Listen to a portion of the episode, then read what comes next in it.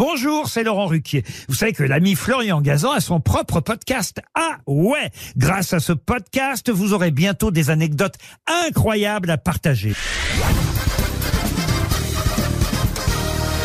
Salut, c'est Florian Gazan. Dans une minute, vous saurez pourquoi la petite culotte n'a pas porté bonheur à nous bleus à la Coupe du Monde de rugby. Ah ouais? Et la petite culotte, ce n'est pas de la lingerie, mais un chanteur, celui qui interprète la chanson Porte-Bonheur du 15 de France, celle qui résonne normalement dans les vestiaires en cas de victoire, la Gofa Lolita. C'était c'était Lolo, c'était Lola, voilà. Vous connaissez forcément ce titre de la petite culotte pseudo choisi par Vincent Colonna, vu que c'était le nom d'un bar-restaurant qu'il tenait à Bonifacio.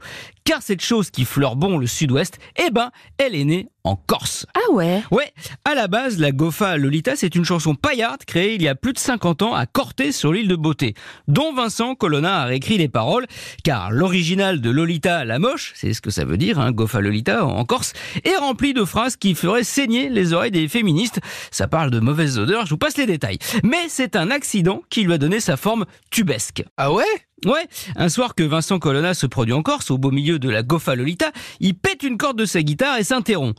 Comme il venait de chanter, c'était Loli, c'était Lolo, c'était Lola. Là, il y a un gars alcoolisé qui se met à crier, ouais, mais tu as dit que c'était qui? C'était qui? Et là, tout le bar se met à faire pareil. C'était qui? C'était qui? Et quand la corde est enfin réparée, il leur répond avec le refrain un tube est né. Il a gagné les Ferias, puis le Castre Olympique qui en a fait son hymne, puis le 15 de France qui a adopté donc cette Gofa Lolita, devenue avec ses plus de 40 millions de vues sur YouTube et 24 millions d'écoutes sur Spotify, le plus gros succès commercial de l'histoire de la chanson corse. Bravo Lolita.